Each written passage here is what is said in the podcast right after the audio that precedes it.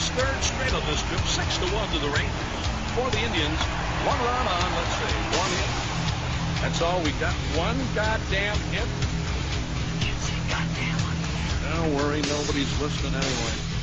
I'm talking about the past, I'm talking about the history, I'm talking about what's great about this game of baseball. There's so much stuff that we talk about. I would say I wouldn't know, but I would say the reason why they wanted that is to keep baseball going is the highest baseball sport that has gone into baseball, and from the baseball angle, I'm not going to speak of any other sport. Let me start by telling you this.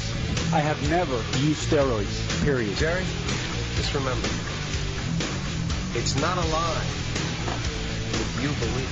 Joe Carter with a 3-run homer. The winners and still world champions, the Toronto Blue Jays. And this team sucks. Well, he is. Well, he's out. Yes, Brett is out. Look at this. Brett is out. Dean McMahon. Hello?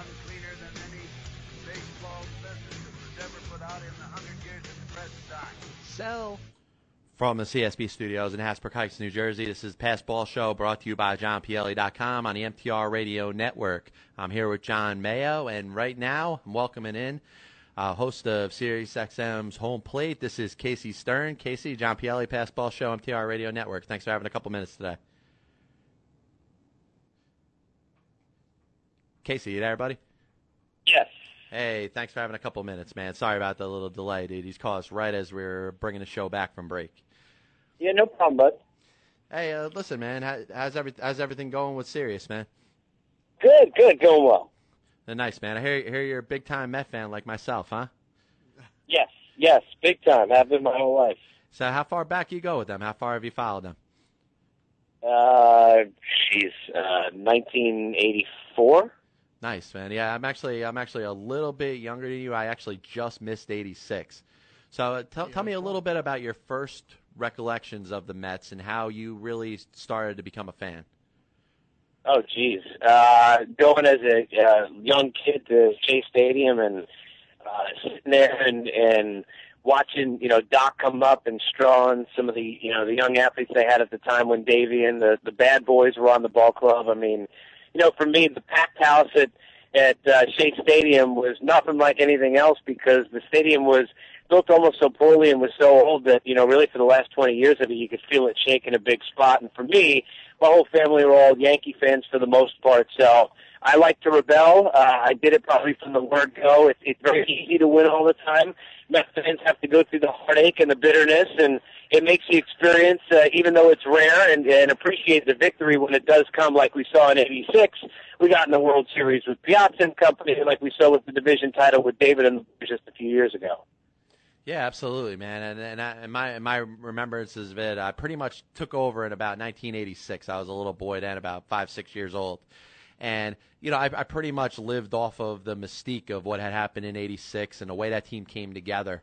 How about that team as far as it goes through to the late 80s and actually ends up kind of falling off the face of the earth a little bit? What was your first signs of that team really not becoming the perennial championship team that it was in 86 and, of course, taking a division again in 88?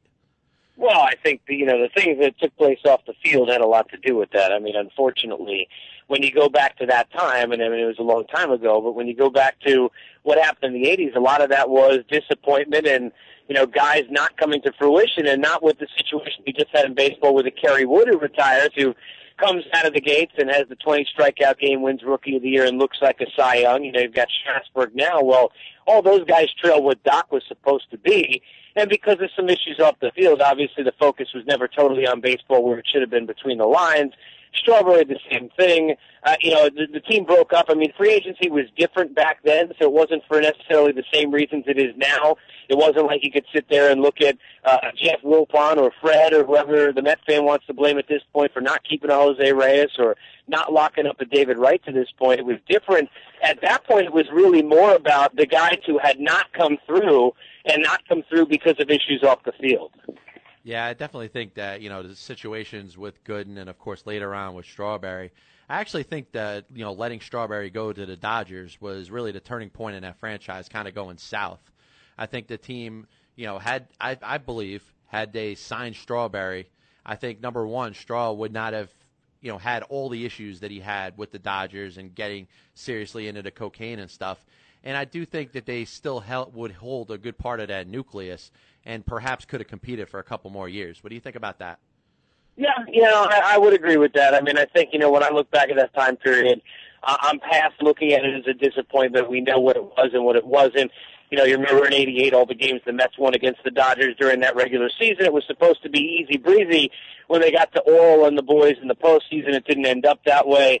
For me, I'm just well past it. I mean, when I look back, I try and look at the good moments, 1986, the best season as a Mets fan. I mean, forget about being in this business now the last 10 years, but as a Mets fan, the best year that I experienced. So, you know, I look at it more positively than anything else, especially with this being the year that the kid passed on. But, yeah, I mean, there were a lot of different turns that probably could have gone the other way and maybe led towards the Mets having more of a sustained success than what we got from them.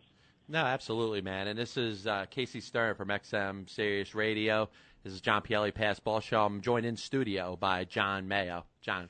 Hey, Casey, how you doing tonight? What's going on? I'm just a guest on a John show. I'm kind of new to this whole thing, so I really wanted to ask you this question. I know you remember last year on the very last Jose Reyes at bat when he got I believe he got on base. Now, when he left the game after that, getting on the first base, what was your opinion on Jose Reyes? And just one question and two. The second question is, if you can answer it, do you feel that Jose Reyes betrayed the Mets? What are your thoughts? Well, you know, I'll start with the first one. I mean, you know, Jose's career for the most part as a New York Metropolitan was as good as you could get from a standpoint of even sans the injuries, all the stolen bases, and the performances he gave. I mean, most Mets fans like to look back at what he didn't do. When you look at what he did do, you had all-star teams, you had play that was Gold Glove caliber at times at shortstop, and you had the best leadoff hitter probably in the game last season. As far as spoiling it with what you got at the end of the year, I do think that you did. I didn't like exactly the way that that was handled. I thought when you look at the way that Reyes handled that situation, this was not, to me, a team story. It was more of an individual thing. This is a guy who wanted to go ahead and win the batting title. He wasn't thinking about winning ball games. He was a me thing. I think a lot of it stems from the way they handled him with the contract. Remember, the Mets decided not to before last season go and extend Jose Reyes because he didn't fit in with his on-base percentage, believe it or not, and Sandy Alderson's plan. Well, the guy went on to hit .330, was the best leadoff hitter in Major League Baseball, and the team had a reason to go to the ballpark, and really more than anything else, it was the excitement of Jose. They should have kept him. So I think he was pissed off. I think a lot of that led to him being a me guy instead of a team guy. I don't think Jose, in fact, I know Jose didn't portray this team at all. Mets are very good PR spin people. From a national standpoint, people in baseball like myself who covered this and were there talking to everybody know the Mets never wanted Jose Reyes. They never offered Jose Reyes a contract. They never were serious about bringing him back. What they did was they did just enough for the Mets fan to believe that the Mets did anything and everything to bring Jose Reyes back, but he was greedy. Not the case. Jose Reyes never really had an opportunity to remain a New York Met. Yeah, even when it came down to it, saying, you know, Sandy Alderson tried to put a spin on it, saying that, you know, they knew where they, you know, whether it was him and an agent and stuff, knew where they were, you know, contractually. But, you know, the bottom line is you didn't make the guy an offer. And I think, you know, that tells the story, like you had just said, you know, the Mets didn't want him back. And, you know, they've moved on from there. So with that, you know, Ruben Tejada is the starting shortstop now. Fortunately, he's hurt right now. What's your opinions of Tejada, and what kind of player do you think Tejada could be over the next 4 or 5 years? You know, I think he's a nice player. I mean, you know, TC is a great guy. But, you know, Terry told me at winter meetings that 29 other teams would dream of having a guy like a Ruben Tejada. I dream of having for breakfast whatever Terry had that day because his glass is more than half full. It's spilling over. To me, Ruben Tejada is an 8-hitter in the National League. That's what he'll be for his career. He's a nice defensive player. He's a decent athlete. He's a good player. Is he a difference maker? No. Is he a guy to hang your hat on moving forward? No. Do I think he'll end up being a bust that Ordonez was? I don't. However, he's not the defensive player that Ordonez was either, even though despite the fact that Ray never hit for this ball club.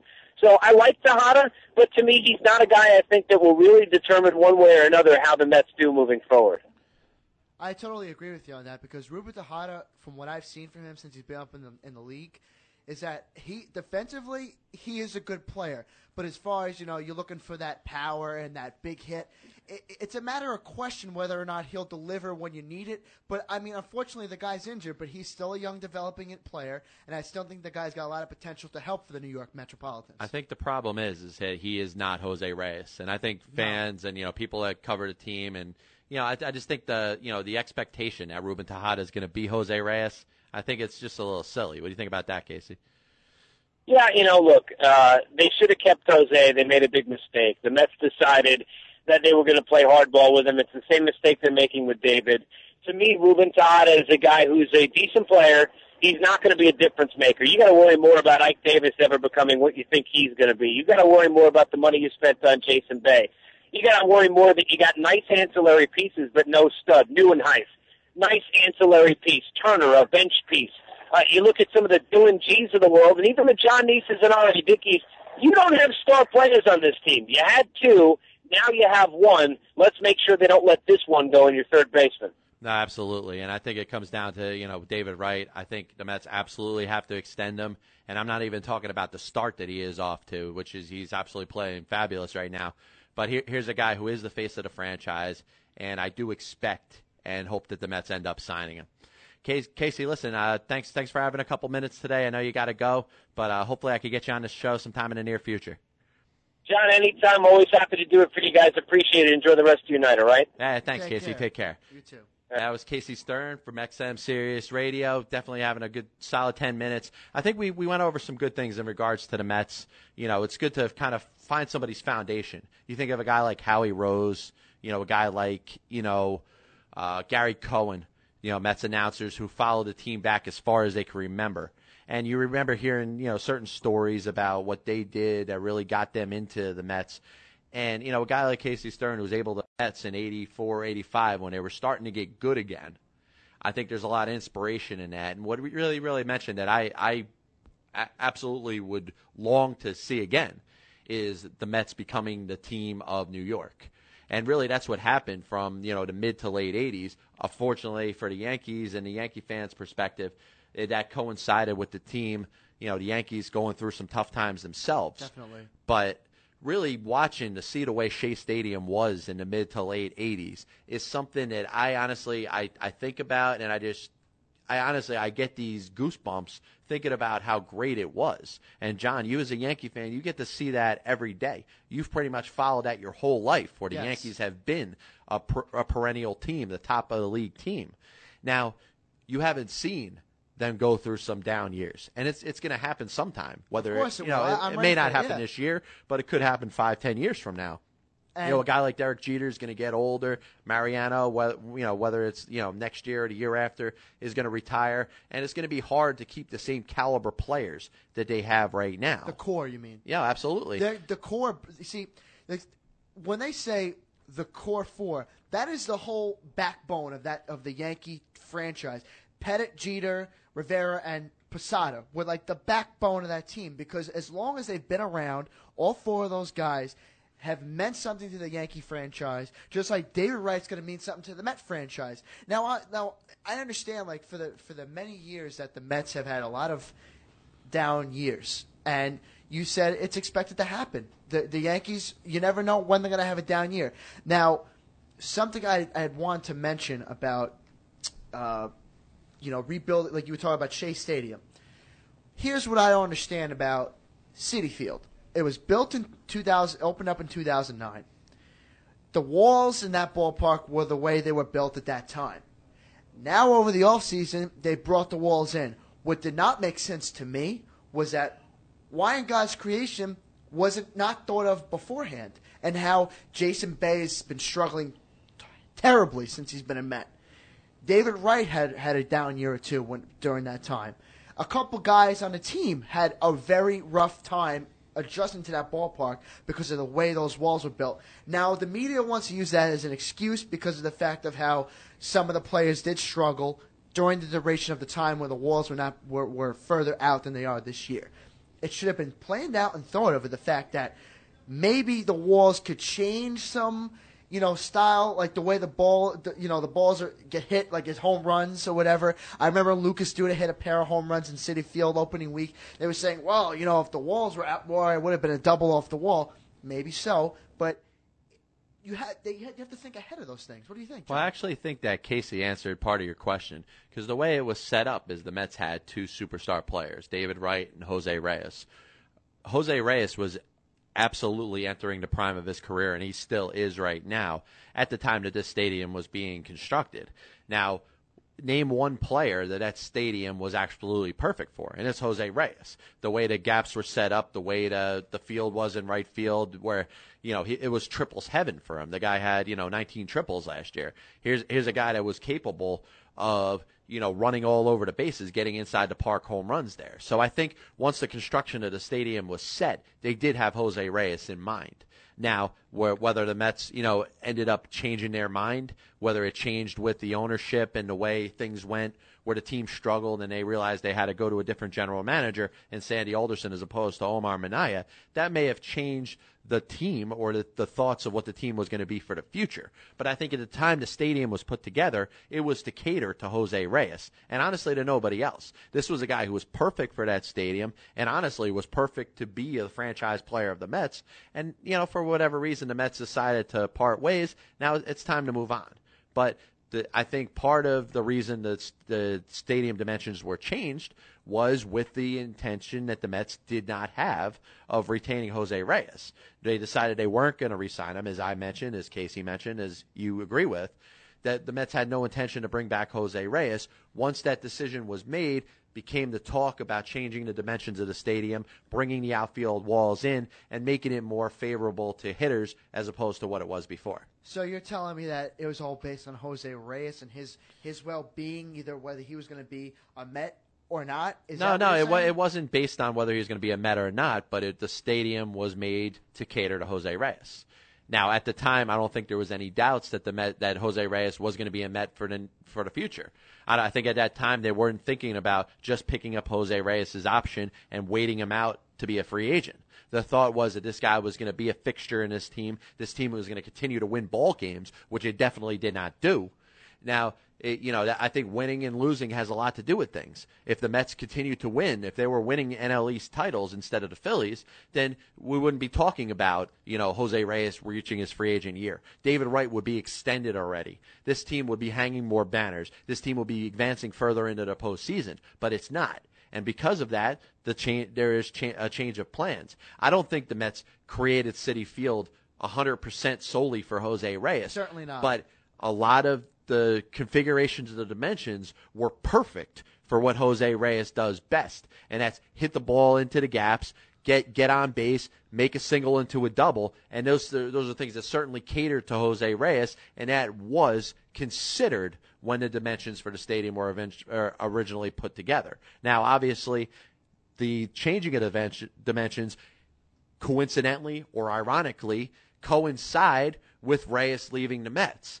Now, I don't think that's a bunch of jibber-jabber. They ended up changing the dimensions after they decided that Jose Reyes was not going to be part of the team. They did want to cater to guys like David Wright, who hits a lot of fly balls to right field. A guy like Jason Bay, who has been clueless in his 2 years with the Mets. Oh, you got that right. Third season now. Yeah, now, you know, 2+ years, because he really hasn't been around much this year. Don't squat. But the bottom line is they want to cater to the players that they have, and that had a lot to do with the changing of the dimensions. So Jose Reyes had a lot to do with the stadium being what it was, and Jose Reyes also had a lot to do with the stadium becoming now what it is. Now, I mean, you know, Citi Field will be the way it is. No, there shouldn't be any changes from this point on. But here's something else I wanted to bring up, and I want to get your thoughts on it, okay? Shoot. The other day I had listened to Mike Francesa on Sports Radio 66, WFAN, and I was listening to him, and they were talking about on the Yankees how the corner infielders were not producing as consistent as they should, okay? And obviously we know what's happening. We know that, you know, last night they broke up, but besides last night. Then another fan I called up and said, oh, well, you know, what about Russell Martin? So Mike turns around and goes, well, he's not a corner infielder. So the fan's like, well, I'm aware of that, but, you know, he's not hitting. What should they do? So on and such forth. So then Mike Francesa, of course, presses the hang-up button and says, well, there's not that many good hitting catchers. Two things popped into my head. One, I can name at least a handful of good catchers that can hit out there. And two, you never answered the guy's question, okay? What they should do with Russell Martin, since he wants a contract, okay? This year he's batting at least nowhere near 200. He's batting 170-something, okay? And then from what I heard, when he was in Los Angeles, he has an attitude problem, and that's quite obvious. Now, here's the catchers off the top of my head that I thought that up to this year that are around the league that it can hit. Okay? Jonathan Lucroy of the Milwaukee Brewers, Alex Avila of the Detroit Tigers, Yadier Molina of the St. Louis Cardinals, John Buck of the Miami Marlins, if he stays healthy. I'm not sold on John Buck. I actually put Buck kind of in the same category as Martin. I mean, he's a 220 to 240 hitter. He has some power. He'll put up numbers similar to what Martin did last year, but I don't think he's keeping up with the other guys. Other guys that are, you know, interesting, obviously Brian McCann. Aaron Sabia. I think Salt Lamakia is probably in the same category as a Buck. He's been a highly touted prospect for a while, and he really hasn't had the breakout season yet. And Matt Wieters? You forgot Matt Wieters? Actually, Wieters is going to be a star. I agree with Wieters. Wieters, he's a good hitting catcher. So right there, they're seven. So I'm saying, what is Mike Francesa talking about? You got seven right there. You could probably name a bunch more if I really wanted to. Well, here's the question I'll ask, and I'm not really here to critique anybody else's radio, but when it comes down to Russell Martin being the catcher for the Yankees, I think really the point that may have been mutually tried to touch on by you know, both the caller and the show host was, is there a catcher out there that the Yankees could get an upgrade from Russell Martin right now? Now, the guys that you mentioned are not going to be obtainable. What about Cervelli? Cervelli is sitting in the minors right now, and you know it was a roster decision because of Chris Stewart. I'm not sold on Cervelli being a better catcher than Russell Martin. I think the Yankees are sitting right now on the thoughts that Russell Martin is going to be more of the catcher he was last year and more of the catcher he was in a prime of his career with the Dodgers as opposed to what he is right now. But he's not hitting. I don't think they're in a situation where they could pull the plug. Maybe if they decide to make a decision on Stewart, they may want to bring Cervelli in. Austin Romine, if I'm not mistaken, is still hurt right now. He's in the AAA. Yeah, he's played. If he's played very little because of injury. So he's a guy got in and say, all right, here's the catcher of our future. Let's go. You know, Henry Sanchez, who is their top catching prospect, is still another year or two away. So my question to you would be: there's catchers. Are there catchers out there that could be obtained by the Yankees to be an upgrade from Russell Martin? I know your obvious answer is yes. You know, somebody's going to go in there and hit better than 170. No, it's not. It's not yes, because a lot of the catchers that are around that I had just mentioned were signed to long-term contracts. Now, I don't know how long Alex Avila is signed with the Detroit Tigers. And he's actually not playing that well. He's hitting about 220 right now. No, I'm saying like overall decent to good hitting catcher range. Actually, 222, 5 homers, 17 RBIs right now. That's you know, for a guy who had a big year like he did last year. 4 home runs and 10 RBIs. Right, listen, he's not getting the job done, and that's something we agree on. But the point that I'm making is that, you know, you mentioned a guy like Avila, you mentioned some of the other guys, Aaron Sabia, McCann, Matt Wieters. Listen, the Yankees aren't prying those guys away. Those guys are going to be with their respective teams for a long time. I just don't see an answer right now of whether they're going to trade for somebody. You suggest use Francisco Cervelli. To me, Francisco Cervelli's best spot is to be a backup catcher. He's the guy that has a little occasional pop. He can handle some pitchers well, but he gets exposed when he's out there every day. And if you look at Cervelli over the past 2 seasons, he has gotten exposed when he's been exposed to extended playing time, and that's one thing that, you know, that's held him back. That's why the Yankees felt like they were flexible to a point where they could send him to the minors because he had options. Exactly. You know, here's and they had to send down Cervelli because it's something. Yeah, because Stewart didn't have any more options. They to claim him on waivers, they had to either keep him on a roster or designate him for assignment. You know, you're not going to pick up a guy for waivers and drop him off your 40-man roster right away. I mean, that's not a baseball decision. If you're interested in the guy, you're going to bring him in or you're not. So if the Yankees were interested in him, they were going to make the move. So that's why, you know, Cervelli was expendable. The future catcher of the Yankees is Henry Sanchez, the guy who's playing in Double A right now. He's the guy that really has the tools to be a major league hitter. He's refining himself as a catcher, which is the, you know, the issue the Yankees have as far as promoting him to Triple A right now. Austin Romine is definitely a defensive catcher. He has the ability to be a good all around catcher. He's working on the other side of his game. He's becoming a better hitter. So the Yankees right now don't have internal options. It's hard to where, you know, if they're going to release Russell Martin, which they can, he's only under contract with them for the rest of the season. But if they do that, they don't have anybody in house to make the, you know, to make the adjustment. Like he's been doing. Yeah, and Austin Romine is better off, number one, staying healthy, which he hasn't been able to do in AAA this year, and number two, playing every day in AAA.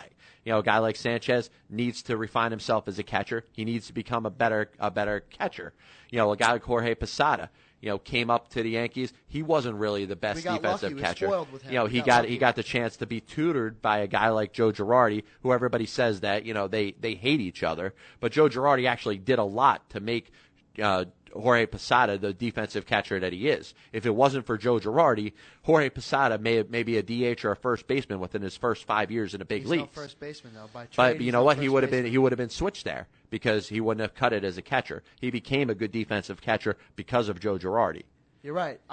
You know what? To a certain extent, you're right upon that. But here's the thing that bothers me, okay? Now, the Yankees want to get to a certain salary cap before 2013. They want to get down to 189, I believe the number was. Yeah, that's the threshold. Salary cap, okay? Or else they're going to pay some sort of tax, like a huge luxury tax or whatever they call it, okay? So here's the thing. You've got Martin's going to be a free agent at the end of this year. Swisher's is going to be a free agent at the end of this year. Okay, so now the Yankees are thinking to themselves, you know, this team is aging. You know, you got Jeter; he's 37 years old. Alex Rodriguez is the same age. Okay, you got Andy Pettitte, who's probably not going to be back next year. We don't know that. And of course, Posada that retired. So Brian Cashman and the Steinbergs are saying, you know what? We have to go younger. We have to go into our farm system. Give these guys a chance, see what we got. They're somewhat also, at this point, the way I see it, they're in somewhat of a rebuilding stage too, because you got all these pitchers right now that sound long term. Roy Halladay, Cliff Lee, you got King Felix that's going to be. How about CC, which you got right now? CC Sabathia, he's no kid either. Mark Teixeira is going to get older. Nick Swisher's 30 years old. Curtis Granderson's young. Gardner's young. But the question is, all these players that are where they are right now, will they be the future? Will Brett Gardner be the future? Will Phil Hughes be the future? We don't know that. Phil Hughes has been up and down this year. He had a better start last turnout, but every time he comes in, the guy gives up a home run. My own opinion of it is that consistency is key. You don't hit, you don't win. And speaking of which, every single time, I don't know if it's every network across the country or it's just your New York networks, I noticed that whenever a batter comes up, you know, let's say, perfect example, A-Rod came up with the bases loaded the other night, okay? And they walked Cano intentionally. Two things. I know why they walked Cano, because Cano's more of a threat and they can get to A-Rod. Two is that A-Rod, to me, you can get him out. He's not hard to get out. And the point I'm trying to make is that, you know, they have to go young. They have to go young. Well, listen, the bottom line is the Yankees eventually, listen, you know nothing lasts forever. I mean, you look at all the dynasties in the history of professional sports, not just baseball, but there's never a team that's just going to go on for years and years and years. And unfortunately, Yankee fans, when they get stuck, you know, thinking about the history of the team, they benefited, you know, in the 30s and 40s and 50s because there was no baseball draft. The best players in a game wanted to play for the Yankees, so they just went out and signed them. Now it was a different age back then. Things were different. Right now, you got to develop players in your farm system. Now I can't tell you how any of these guys are going to do. I actually think Phil Hughes is actually on his way up. He's going to have a full season this year. I think you take a look at the 2012 Phil Hughes after it's over, and you judge where he's going to be for the future. Now, they do have some young pitchers in the minors like Dellin Betances and Manny Benuelos. Those are guys who are going to have a track to the major league soon. They're pitching in AAA now. They've struggled a little bit, but eventually they're going to make them way into the big league rotation. You don't know what you're going to get out of them yet. You could have the highest touted prospects in the world, and you still play in a law of averages when they make the major leagues. There's nobody that's guaranteed. You know, a guy like A-Rod, who was drafted by the Mariners, was really probably the closest thing to a sure thing when he was drafted. Definitely. You know, and a guy like, you know, Josh Hamilton, as great as he has become now, he was the number one overall pick by the Tampa Bay Rays, and he ended up being out of the league for 4 years. He was in Cincinnati. So you know, Reds. No, he was drafted by the Rays. He made his debut with the Reds. His first year, but what ended up happening is here's a guy who ended up having his drug problems, was out of the game for 4 years, was traded to the Cincinnati Reds, made his debut, and actually didn't become the star that he is now until he went to the Texas Rangers. He had 19 home runs. I mean, so you know, a guy that's drafted number one overall, a guy that's as highly touted as a Josh Hamilton, you cannot predict that he's going to go through what he went through. So as good of a player is, you still don't know what their path is going to be to the major leagues and whether or not you're going to be able to pencil them in to be the, you know, starting player for the next, you know, 10, 15 years. A guy like Robinson Cano, as much of a prospect as he was, there were still some doubts. There were still some times where the Yankees considered trading him. There were still some times where the Yankees were like, all right, what kind of big player can we get for Robinson Cano? Well, listen, they ended up making a good decision by keeping him. And sometimes you're going to make a decision like that, and you'll get a guy like, you know, Alfonso Soriano, who ends up not making it with them, ends up having his best year somewhere else. But that's the way things work out. You don't really know how your team's going to be year to year, and that's why there's so much parity in the game. That's why a team like the Kansas City Royals could end up having a dynasty that we don't even know about yet, because you work and you build a farm system. Sometimes it clicks, sometimes it doesn't. You know, you can't tell me that the Pittsburgh Pirates over the last 10, 15 years haven't been trying. They've been getting top draft picks every year because the team has been so bad. So they're the ones that are actually making the bad decisions, the bad investments in their draft picks. They're not going into the boardroom on draft day saying, let's draft the crappiest player out there and let's just not be good. They're trying to get the best player. They're trying to pencil them in for where they are going to be for the next couple of years. They want to draft the next future star. They wanted Pedro Alvarez, when he was drafted number 4 about 2-3 years ago, to be the next big thing. But unfortunately, it hasn't turned out that way. Every team is trying to get better. What about Xavier Paul? Listen, Xavier Paul is not – to me, he's not an everyday player. If he is, he could maybe have a ceiling of being a Brett Gardner type as far as being able to get out base. Who's their catcher? Their catcher is they actually got Rod Barajas now, and Michael McKendry, who's a career backup. But you know, looking back at the Pirates, really their top players, obviously the center fielder McCutchen, who they just extended long term for the next 6 years. I think that's going to be a good move with them.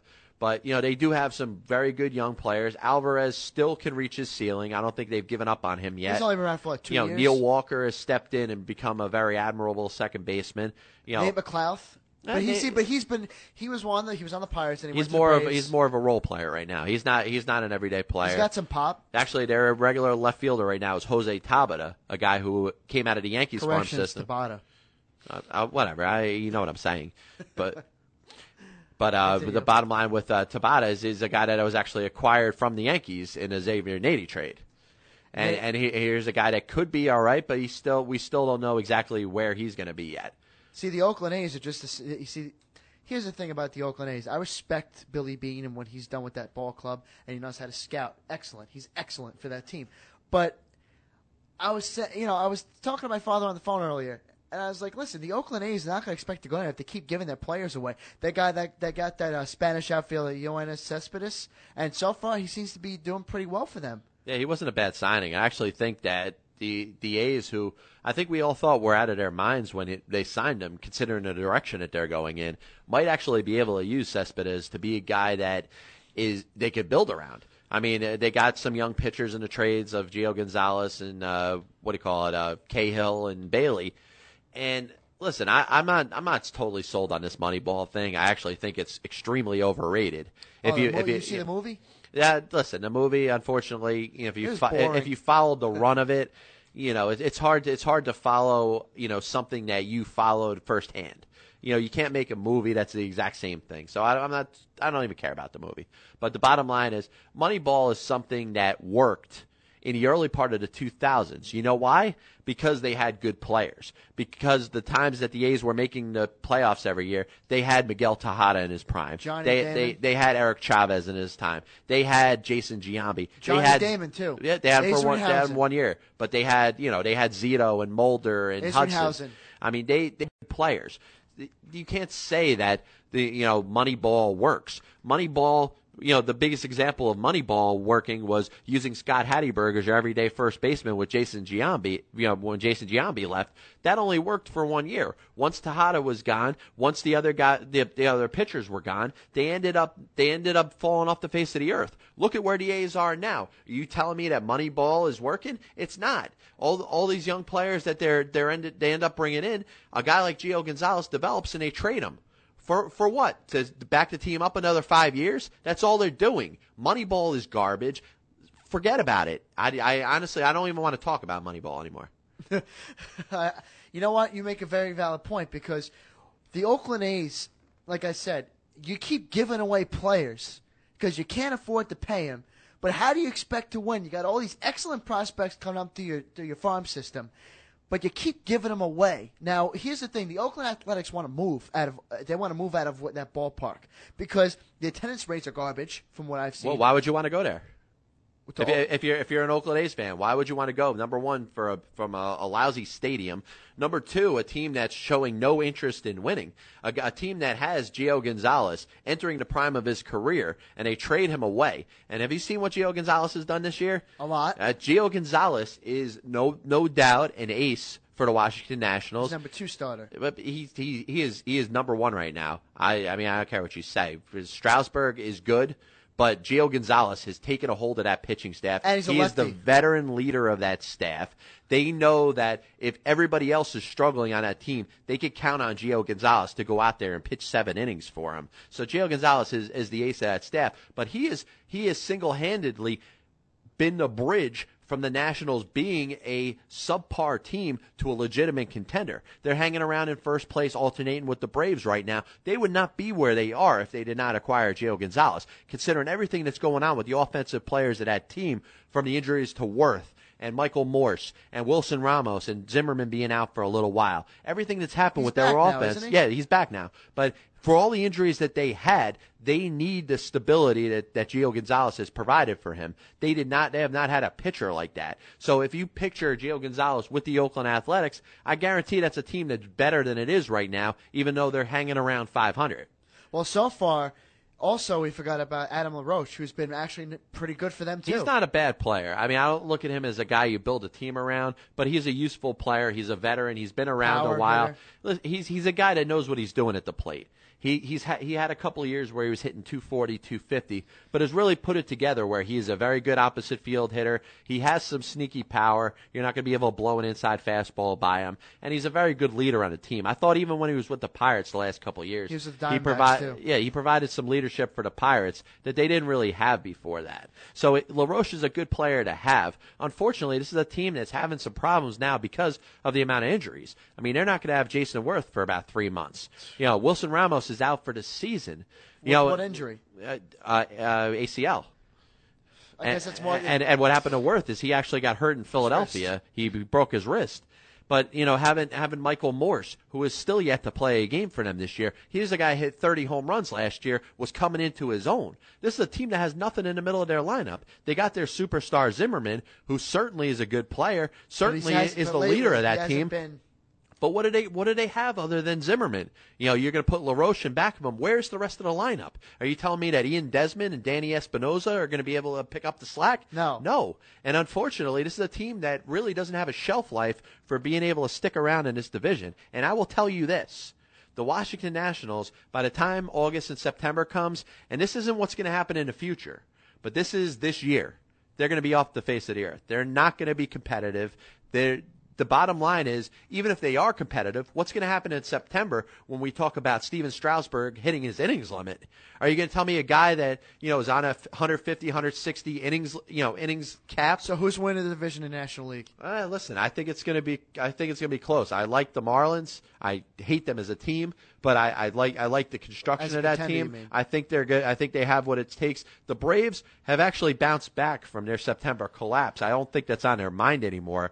And I think they're going to be able to compete all season. I do see the Phillies getting better, though the more that they struggle right now, the more doubts I'm starting to have as far as them being able to stick in there. I like the Mets because I'm a fan, but listen, when it comes down to September and October, I can't see them unless they make a major upgrade around the trading deadline to be able to compete with the other teams in the league, let alone their own division. I agree with you on that too, because the National League East had been rated by the critics one of the weakest divisions of baseball. Why? It's gotten a lot stronger. It's gotten a lot stronger, but the reason why they call it the weakest division of baseball, because look at all the weaknesses all the teams had prior to, you know, the past couple years. Now, the contenders I see in August to September is the Braves, the Marlins, and that's it. Philadelphia, to me, no matter how great his pitching they have, Ryan Howard is due to come back. We know that. You don't know what you're going to get out of him. Chase Utley has arthritis in his knees. He may not be back for the whole year. He may have to retire, okay? So after Ryan Howard and Hunter Pence, who you got in there? All right, Victorino, you can get him out. Polanco, you can get him out. Ruiz, maybe you can get him out, okay? All these other Ty Wigginton? I don't know. Well, listen, here's the way I'm going to look at it. The Phillies have won the National League East 5 years in a row, and I stay by this statement all the time. They're the team to beat until they're taken out. Now, looking from, like, let's say the Yankees for a second, they're a team that's either winning their division or finishing second place in the American League East. Correct. Every year, I think, except for one, Girardi's first year when they missed the playoffs. But this is a team that's expected to be in the postseason every year. The Yankees may be struggling now, but nobody expects them to not be in it until they fall on their face. Yes, I understand. Yankees should be concerned about their play now and not being up at the top of their division, but they're considered to be in it until they're not in it. The same thing I say to the Phillies. The Phillies, yes, they're not running away with the National League East like they have in past years, but I'm not going to rule them out until the second half of the season when they're 10, 15 games under 500. I'm not going to do it. They're too good of a team. Honestly, Halladay and Lee, along with Cole Hamels, who's on his contract year, are still three of the top. He's on a two-year deal. Hamels signed a two-year contract. What, today? No, he signed a two-year contract in the beginning of the season. No, he didn't. He's a free agent at the end of the year. Look it up. Trust me. I don't mean to be harsh, but he's a free agent at the end of the season. But Hamels off of his contract year is going to probably put up a big year. I think there's some questions about Halladay and his velocity being down a little bit. Cliff Lee was hurt for a little while, but I still think they bring a top 3-man rotation that really a lot of teams don't have, and they're going to rely on their pitching, which they have, to win any games that they have to this point. I gotcha. And really, what's going on? Obviously, they have no offense. Nobody has stepped in to replace Howard or Utley, and guys like Victorino and Rollins, and really their best offensive player this year has been Carlos Ruiz. Hunter Pence. Yeah, I mean Hunter Pence is their best all-around player, but Ruiz, performance-wise, has really been their most consistent hitter. Now, looking back, I like the Papelbon signing. I don't like it 4 years from now, but I do like it right now because they've made their bullpen better. But I think the leadership of some of the other players, Rollins, Victorino, Halladay, and Lee, the guys that have been around for a while, are going to keep this team in it. I don't see this team being a last-place team all year. And I think until they've been dethroned, which they haven't been yet, they are considered a team to beat in the National League East, similarly to the way I consider the Atlanta Braves the team to beat until they were dethroned. They won all those consecutive division titles since the NL East went into existence until the Mets won in 2006. All those years the Braves won until they were officially eliminated. They were considered a team with the best chance of winning that division, and I feel the same way about the Phillies right now. See, but here's the thing, okay? You look at the Phillies' downfalls. Even Halladay, Doc Halladay, the man, the best, one of the best in the game over the span of how many years, okay, is slumping. He has an ERA in the three ranges. When in God's name have we seen? I haven't seen Halladay within the three range, and I can't remember. Yeah, he's usually about two and a quarter, 2.5 guy. He's always in the twos. Yeah. So now you've got Verlander coming on the rise. You've got other pitchers that are going to be toe-to-toe with that guy, okay? So now I'm looking at Halladay as like, well, the Phillies against a good offensive team in the World Series would possibly be toast. If you put them against the Detroit Tigers or the Texas Rangers or the Angels, well, listen, you don't know. You know what, though? That's the Phillies right now. And you also have to factor the other teams in, you know, the other teams where they are right now, too. I mean, the Phillies, listen, if the Phillies are the toast of the National League and they end up winning the National League pennant, I bet you're going to feel a lot better about them than you do now, because something's going to have to happen to make you change that. You know, either Halladay is going to become Halladay of old, or somebody's going to emerge offensively, because this team can't score any runs right now. Unfortunately, you know, something's going to have to change. Obviously, they're not getting to the World Series, you know, being a couple games under 500, scoring 2-3 runs a game, and, you know, having, you know, inconsistent starting pitching. You saw what happened last year. Yes, something's going to have to change. So I think once that changes, your opinion as well as mine and a lot of other people will change, because number one, they'll be winning. Two, something will happen that you're going to point to say is the reason that they're winning. They're not going to just win a bunch of, you know, 2-1 games over the course of the rest of the season.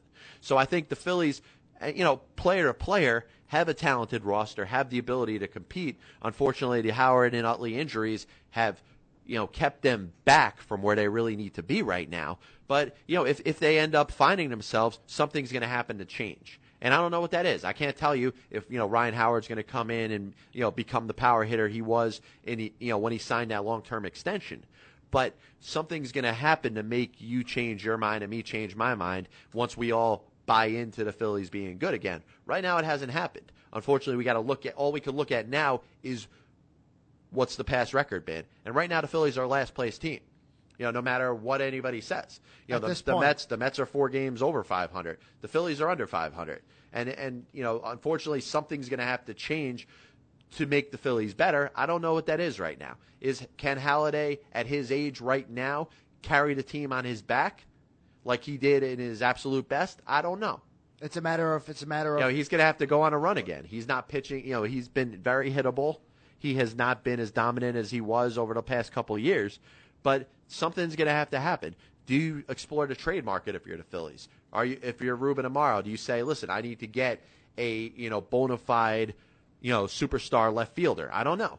Do you say, hey, I have to go get Kevin Youkilis from the Red Sox? I really don't. You got something. I really don't know what the answer is as far as them being competitive. One thing I do want to mention that's very interesting is Ruben Amaro was actually interviewed maybe a couple weeks ago, and he didn't leave out the possibility of the Phillies being sellers at the trade deadline. I know he said that he wants to make changes, and he says, listen, the team isn't where it needs to be now. He doesn't know where the team's going to be in July, but he hasn't ruled out the possibility of maybe trading a guy like a Shane Victorino or something, and, you know, end up trying to, you know, boosting up the farm system. So that's a possibility. Listen, I don't know what's going to happen from now to then.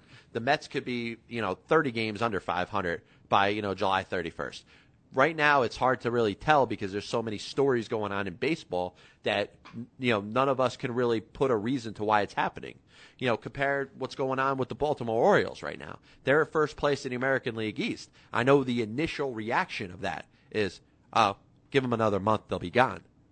You don't know that until that month happens. The Orioles have actually gotten some very good starting pitching. Their starting pitching is as good as it's been probably in about 10 years. You know, Jason Hamill has come over and been a legitimate ace. How long was he on the Rockies before he come over? It was about 1.5 years because he originally came up with the Rays. And he was actually a very highly touted prospect for the Rays. They traded him to the Rockies when he struggled. And he's really come into his own now. The guy Chen that they signed, you know, the Korean pitcher, has actually done a very good job for them too. Which team? The Orioles. Oh, that's right. Yeah. Yeah, he's really been there. Lefty? Yeah, he's a left-hander. He's been their number 2 starter, and they've gotten very good relief. Jim Johnson's a very good closer. Matt Lindstrom, a guy who came out of the Mets farm system, has actually had a very good season. All these prospects. And you know what? One thing I want to give credit to, and here's a reason why I really.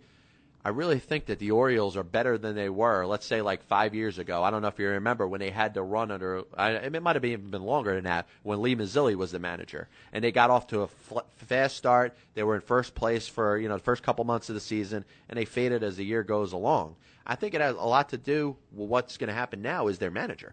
Buck Showalter has got them biting into his system. They, this is a team that is Buck Showalter's team now. It took a little while from when he took over as manager. A guy like Adam Jones, a guy like Nick Markakis, a guy like Matt Wieters. Those are really their three top stars that they have right now on the rise, and they've all bought into Buck's system. And Buck Showalter, from what he did with the Yankees, which I think he deserves a lot more credit for their World Series championship than he gets, from what he did in Arizona as he built that team up. Who, Showalter? Yeah, he was their manager up until the year before they won the World Series in 2001. And right now, Kirk Gibson's their manager. Yeah, and really for what's happened with Buck, he's had a track record for building teams up and getting them better. He's done a good job so far. So that's why. Listen, I'm not saying the Orioles are a playoff team. I can't make that decision right now. You don't know yet. I really don't know, but I'm also going to say that I doubt that this team will fall on its face and become a second-division club in the second half of the season.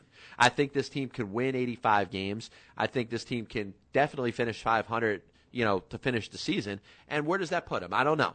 Really to say whether the Orioles are a playoff team or not, I think you got to tell me where the Tigers are in September, where the Angels are in September, where the Rays and the Yankees are in September. It's going to be interesting. Where the Red Sox in September. There's a lot of factors that we don't really know yet. But I really think that the Orioles have every bit of a chance to compete with these other teams based on what they've built overall, because this is not the 2008 Baltimore Orioles. No, it's not. Here's another thing. Now, speaking of which, how you mentioned what we don't know, okay? All right. What I do know is that whenever I'm watching the Yankees on the YES Network or whenever I'm watching the Mets on SNY, okay? Now, here's the thing. Whenever I watch the games, I don't know if it's every network across the country or just ours.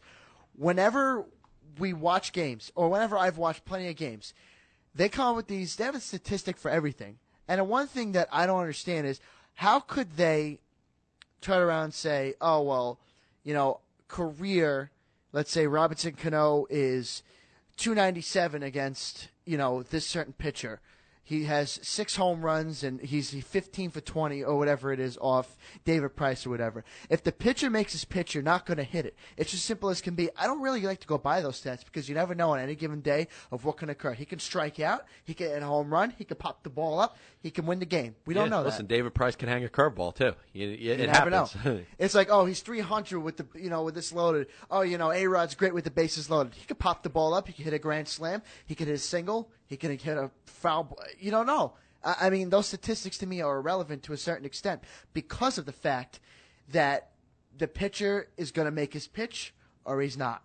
And sometimes here's the problem with Joe Girardi.